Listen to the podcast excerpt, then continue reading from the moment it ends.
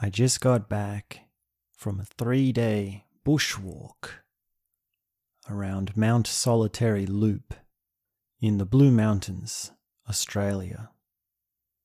It was one of the more intense experiences that I've had in recent times, so I'd like to share some of the insights that I gained from it.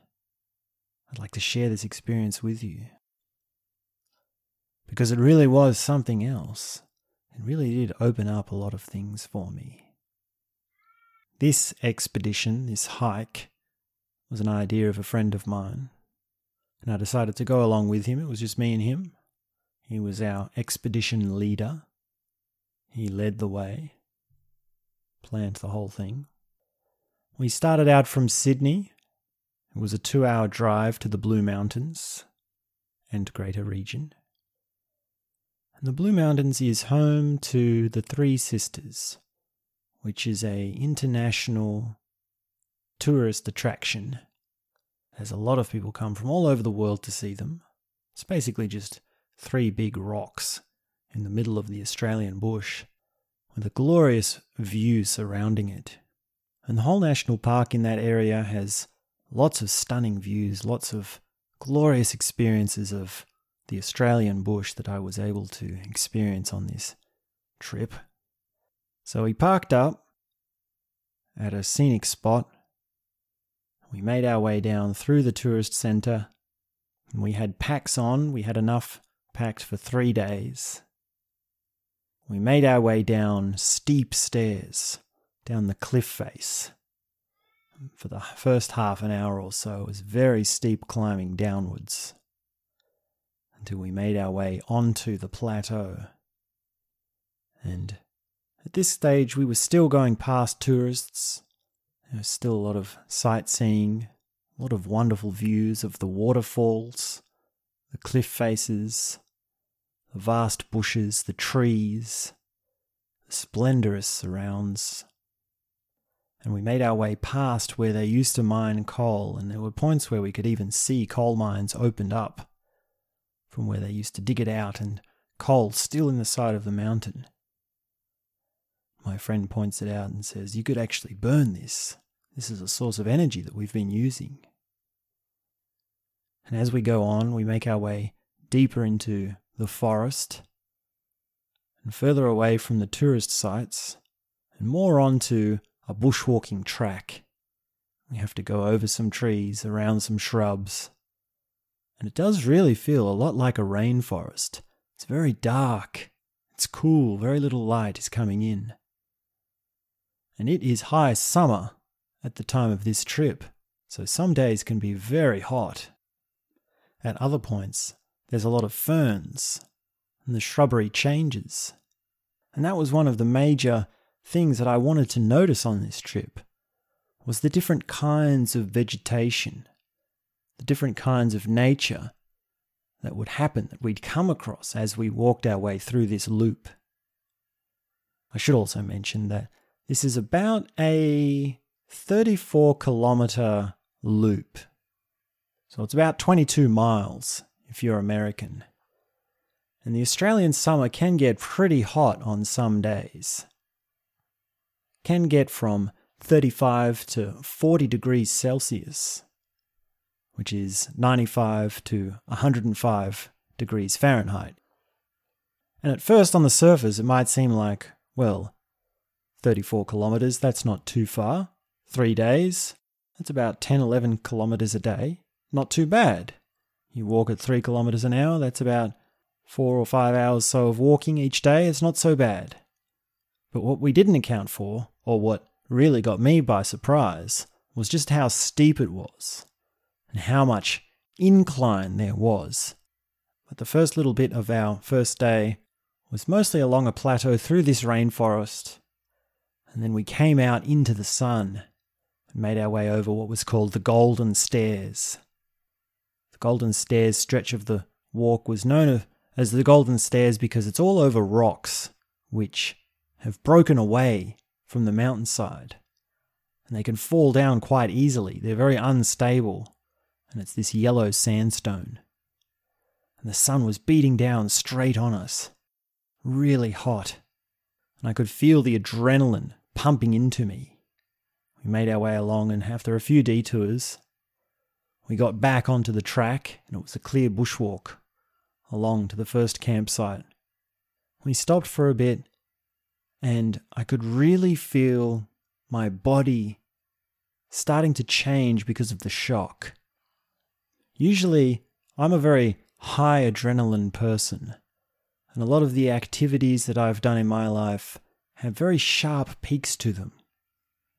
This means they involve a high amount of adrenaline and activity in a short amount of time.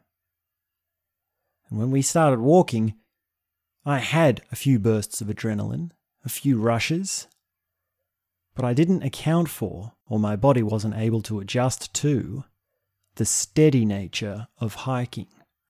And this was something that would come up again and again.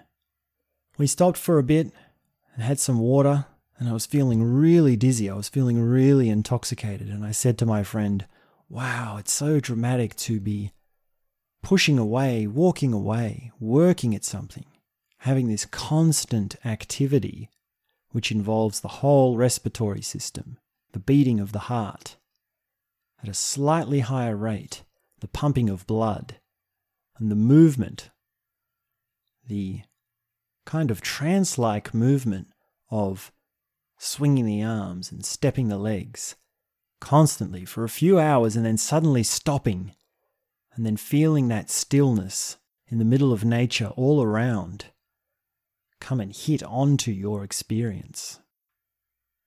And as I, as I was saying this to my friend, I was feeling a little bit dizzy, a little bit intoxicated. The other factor that I think went into this was that a few days beforehand, I had been doing extensive meditating. So I had been doing four hours, six hours, eight hours a day, fully blindfolded, sitting perfectly still, in the quiet. And there was even a day where I went an entire day blindfolded. And this can release large amounts of dopamine into the brain and can cause a slight intoxication. It's sort of like being a little bit drunk if you do this. If you're sensitive enough and aware enough to be getting these gains from your meditation, and you don't have too many hard addictions which can interfere with that, and you don't have to go through a withdrawal phase, then having blindfolded times, hours, either half day or full day, can really lead to some good intoxication, some good state improvements. And I had been going from that, which is a lot of stillness and a lot of quietness, to the hard bushwalking and activity of stepping one foot after the other along this track for hours on end. We had a break and I ate a whole bunch of nuts, drank some water, and we got ready to ascend and start to climb Mount Solitary. My friend wanted to make it to the top in the first day. We'd started out a bit late, but it wasn't a totally unambitious goal for him to have, depending on how far it was. But as we kept going, I kept feeling more and more queasy, more and more drained. Now, there were a few things that I was using internally to develop my experience and to get the most out of this experience. There's two things that I'll share at this stage. One was the body scan, and the other was acceptance. So, what I would do as I was walking is I would scan the body with my attention and notice the sensations. This is a pretty stock standard meditation. And at varying degrees, I had more ability and less ability to do that. Basically, every time we stopped for a rest, I would have this huge rush, this huge ability to do the body scan. And at times, I would even close my eyes for a few moments, do the body scan, and really get in touch with the feeling quite significantly. And then we'd stand up, keep walking, and that would fade a little bit. I would be less able to hold that feeling in the forefront of my experience. But it was something that I worked on constantly. And as you're doing an action over and over again, it's easy to remind yourself of things. You can say body scan, keep walking for a bit, and then your thoughts will go off somewhere, and then you'll say body scan. And you'll do the body scan, you'll move your attention around and you'll keep walking, and then your thoughts will wander off for a bit. And then you'll go body scan again. And eventually you'll be building up this muscle, you'll be building up this attention. And this I used in conjunction with acceptance. So if you feel tired, if you feel worn down, you accept the experience. You take on the experience. And this creates a thing that is separate to you as to your body. So there's a separation between what you are and your body. So usually when you're bushwalking and you're tired, you would say, I am tired, or I am exhausted, or I am struggling with going up this big mountain.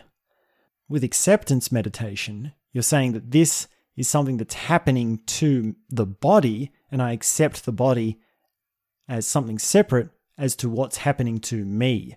So you have something that's separate to your body, and that thing is untouched by the tiredness of the body. So the body can be tired, but you are not tired.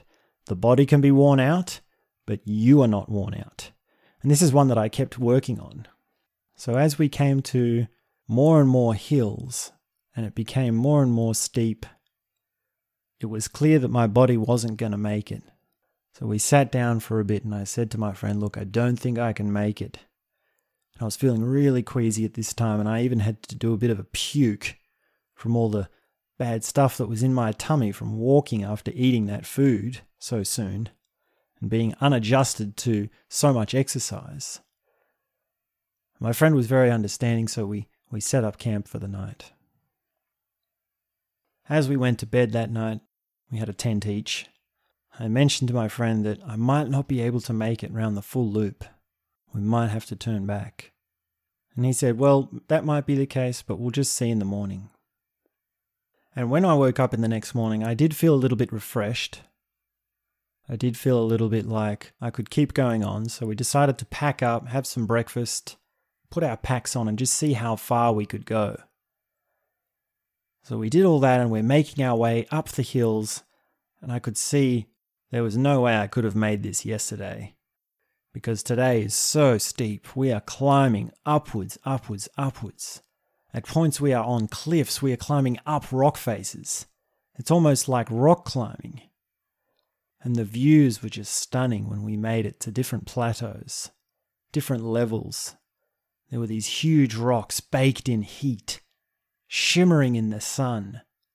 And all around, there was this huge view of this valley. Millions of trees, and off in the far horizon there are cliff faces spreading all around of the sharp drop of the hills. By the time we made it to the top of Mount Solitary, I was already feeling pretty tired. And this was high sun, this was the hottest day. And we were getting low on water. Now, the trick with this loop is you can't really turn back halfway because further along the track there is a creek and that is your water supply. That is your refilling of water. And if you don't make it there, then you'll run out of water. You can't really turn back and say, well, we're running out of water, so we need to turn back because you've already come so far.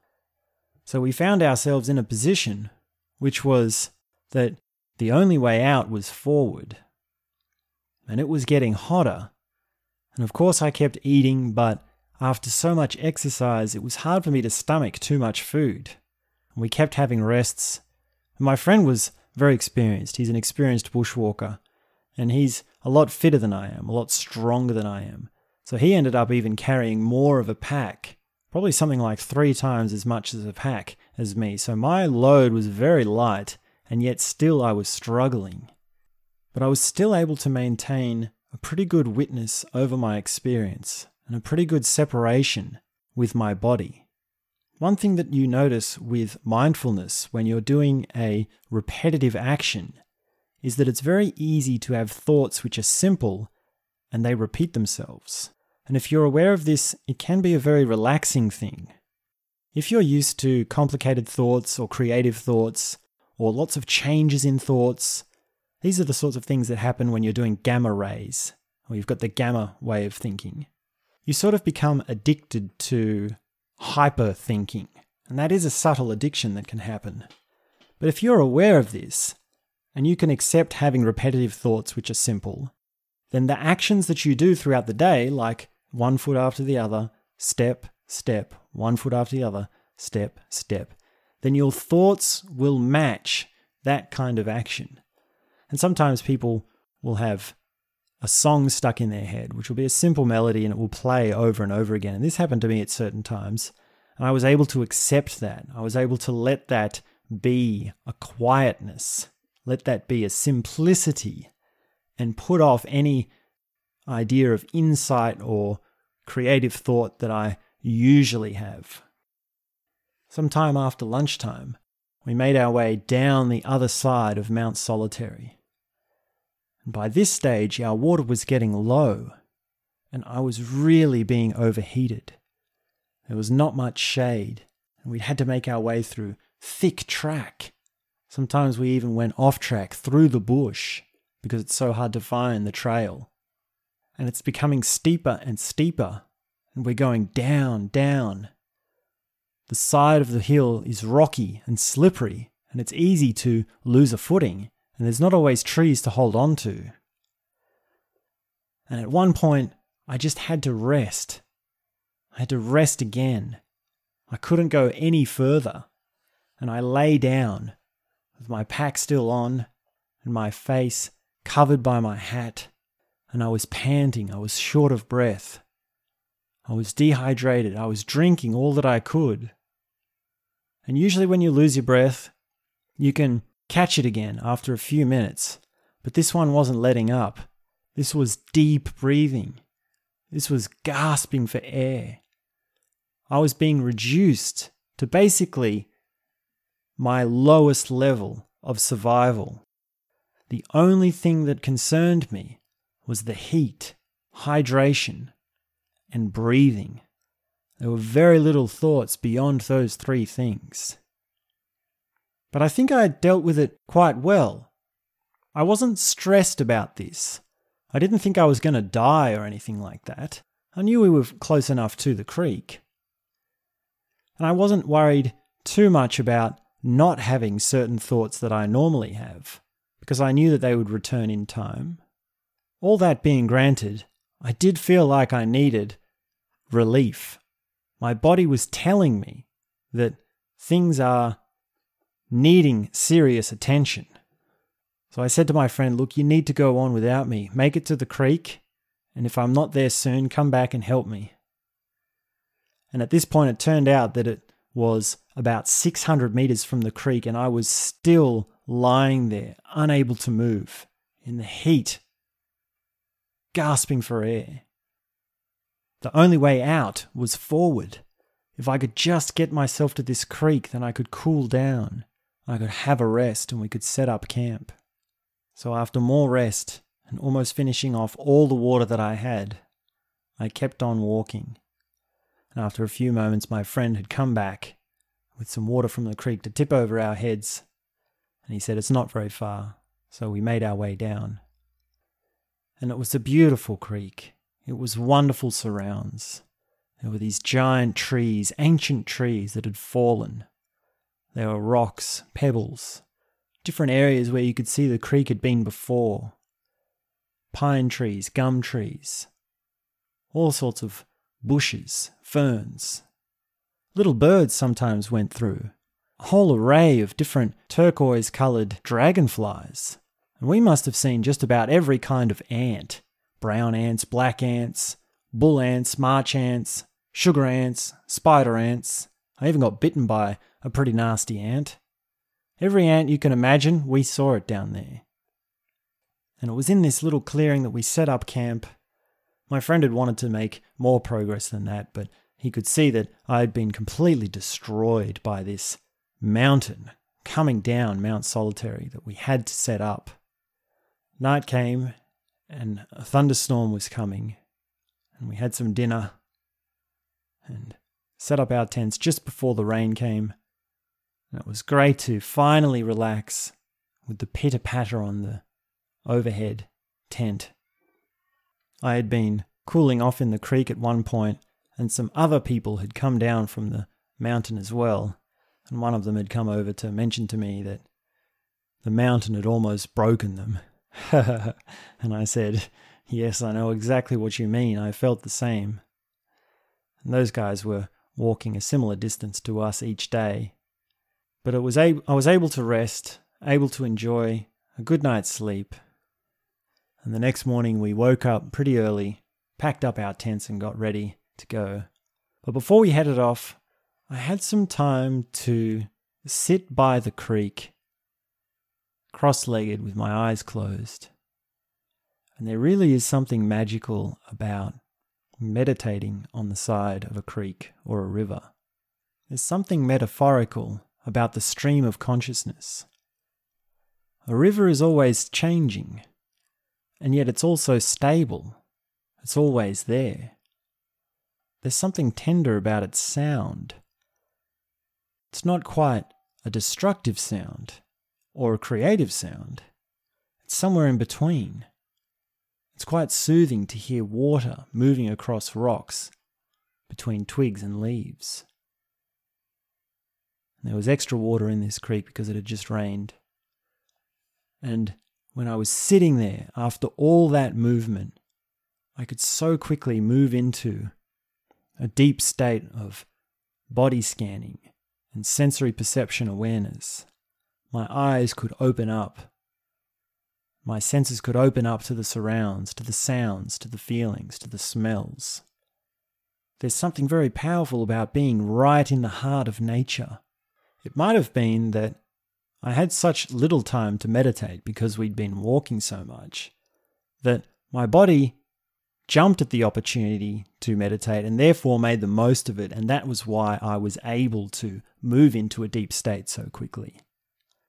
It's almost like you have a habit of being in a state, which means that if you normally don't have enough of that habit happening, when you do get the chance, your body will be quickly able to get up to speed. It's almost like being addicted to meditating, but it's a positive addiction, and it doesn't come with withdrawals. We put on our packs for the third day and climbed the steep climb out of the valley. I had blisters on my feet, cramps in my legs, a burning in my heart, a gasping for breath.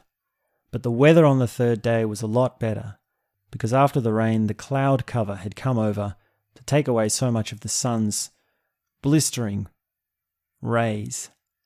The temperature had dropped and the humidity was up, so it was much better conditions for walking than the, the burning hot days we'd had previously on the mountain. And we made great progress up out of the valley onto the main track. And once we got onto the main track, it was a lot easier to make progress because this was a fire trail. It was a lot more steady. And there were lots of uphill moments. It was still a very steep incline at moments. But we were able to go along very quickly. So over the first two days, we'd only covered about 12 kilometers or 15 kilometers. And six of that had been the brutal climb over Mount Solitary itself. So we had about 18 or 19 kilometers left to cover in the last day, including the ascent up the stairs of the cliff face. But we were able to pull it off because of the weather conditions, because of my strength was much better. And I think my body was so, sort of starting to adjust to the pace and being less peak like in its energy releasing processes. So I think I was learning to adjust to the pace of walking so much even though my legs were really worried, really worn out. Another thing that came to mind as I walked along these trails was metaphorical thinking. Not everyone does have metaphorical thinking. Some people have developed it more than others. It's just one of those systems of thought which can become very clear when you have a tangible example right in front of you. And the tangible example was going uphill or downhill, making progress or receding, peaks and troughs, ups and downs, pros and cons. So the whole metaphor of making progress and going up was right in front of my face in relation to how I thought about the physical world around me. And it's so often that we work hard on ourselves, we try and build something, we want progress, we want to push our way through, that we are working uphill, we're building something, we're putting energy uphill, and it's a struggle, it's a strain. And the idea of a plateau, the idea of normality, of having things flatten out and just be flat ground. At times, I would love just to have some flat ground instead of so many hills, so many ups and downs. It would have been so much easier to have a plateau. And yet, when we're making progress metaphorically, we often say we don't want a plateau. We always want to be progressing, we always want to be going up.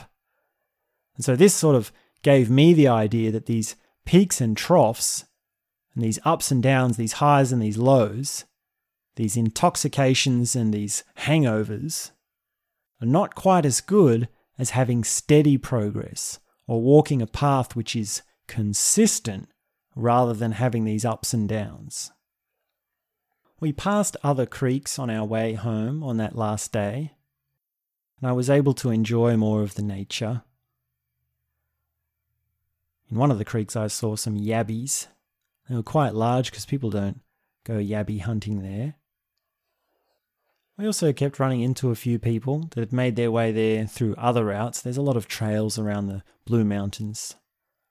And eventually we came out to a beautiful clearing in the rainforest and we could see all around these high cliffs. And this was the start of our ascent up through the rainforest where we'd begun, through the steps up to where the journey had all started.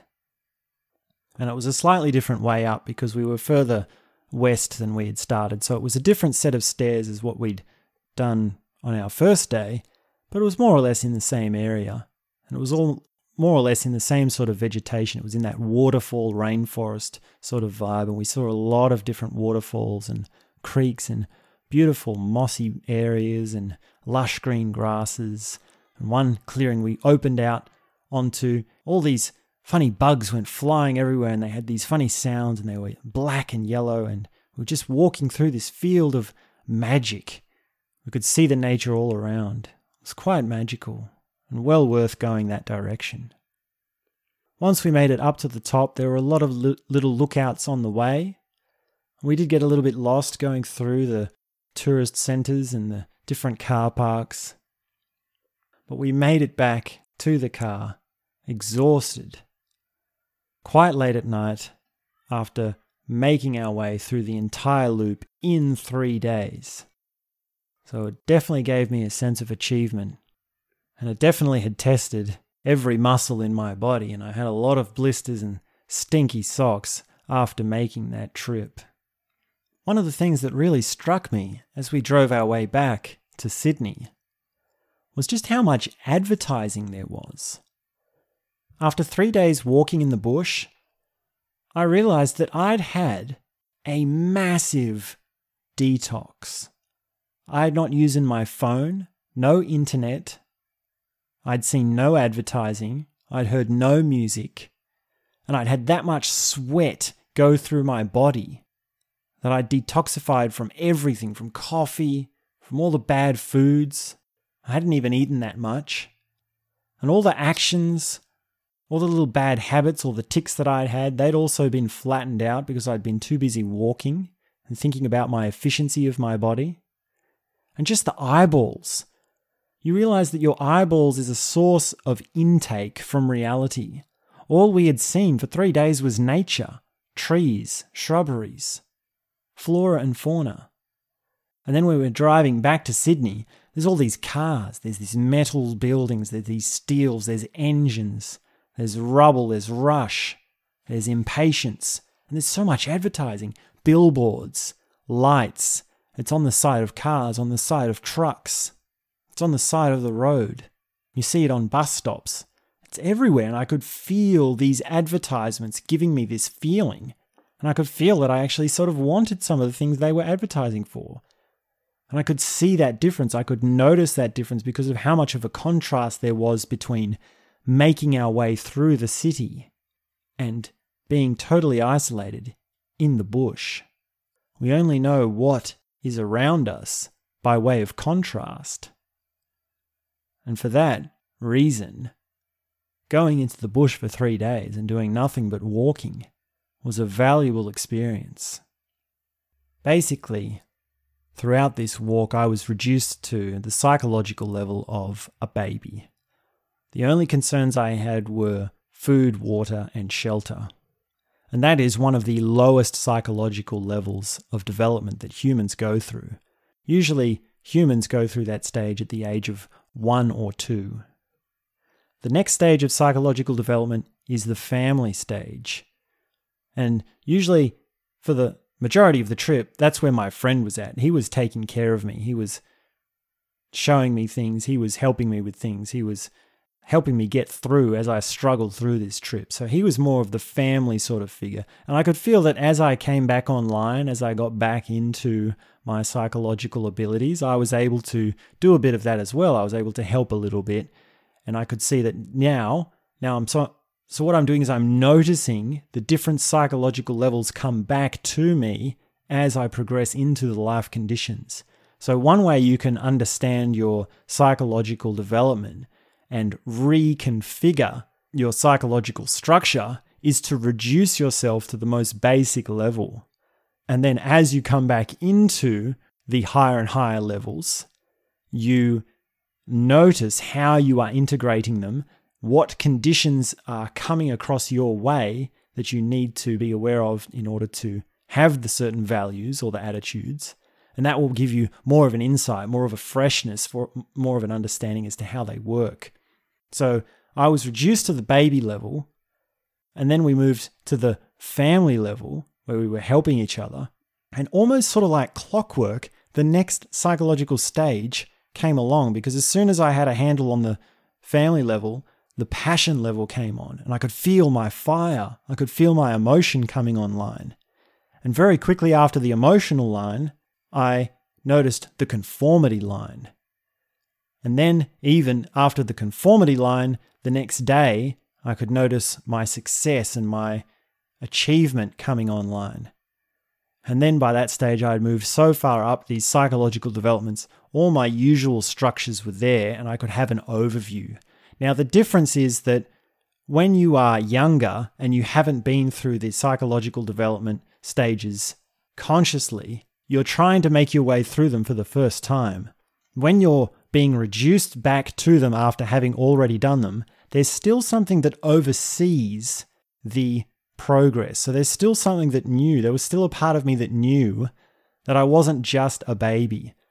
I knew that I still had those higher structures available to me. And in a sense, that's what made the whole trip possible for me to do without too much psychological stress. It is easy to become stressful and say, well, how far have we got to go? How many hills have we got to go? How hot is it going to be? How much water have we got? How far have we come? How much more do we have to do? These sorts of thoughts and questions can become a burden. They can just be a suffering, they can be restrictive. But if you are able to not worry too much about that, and you don't cling too much to your thoughts and your interactions with people, or the questions that you ask your travel guide, or in this case, it was my friend who I was walking with, then it's much easier. You don't have that burden. You don't have a psychological burden. If the only thing you have is the bodily stress, you can go through quite a lot and not worry too much about it. If you have a psychological weight or a psychological burden, then the bodily stress becomes unbearable and you can't really do much about it. And I think I did pretty well. Of course, that still meant that I said I was tired, still meant that I said I was struggling at times. But still, it made me feel like there was a part of me that was beyond the body. And going through the different psychological stages in a short amount of time really made it clear to me how they work and how they relate to each other. I had the next two days off, and I couldn't really walk much at all because my legs had seized but I could definitely feel a lot stronger. My sitting was a lot better the next day when I did my meditation. So it was definitely a worthwhile experience. And it just goes to show that there are multiple ways for you to make reality immediately and undeniably immediate. You can turn the volume up on your immediate subjective experience. And just one of the ways of doing that is by exhausting the body. You make all bodily functions pushed to their utmost limit. Because all experience is nested in the body, it is an intensity of experience that can't really be matched by doing anything else. Now, when we talk about intensity of experience, there's a whole array of different things that we can say are the most intense experiences. It's very hard to say that one experience is the most intense experience because exhaustion really does open up to one of the most intense experiences. But that's just one flavor in, of intensity. So it's very good to have an, a variety of experiences with a variety of intensities. And every now and then, you need to push all the way to the very utmost intense. And the only way I could have done that was by going along with my friend and putting myself on a path where the only way out is forward. And the only thing that you can do to get out of the situation is to keep going with the situation.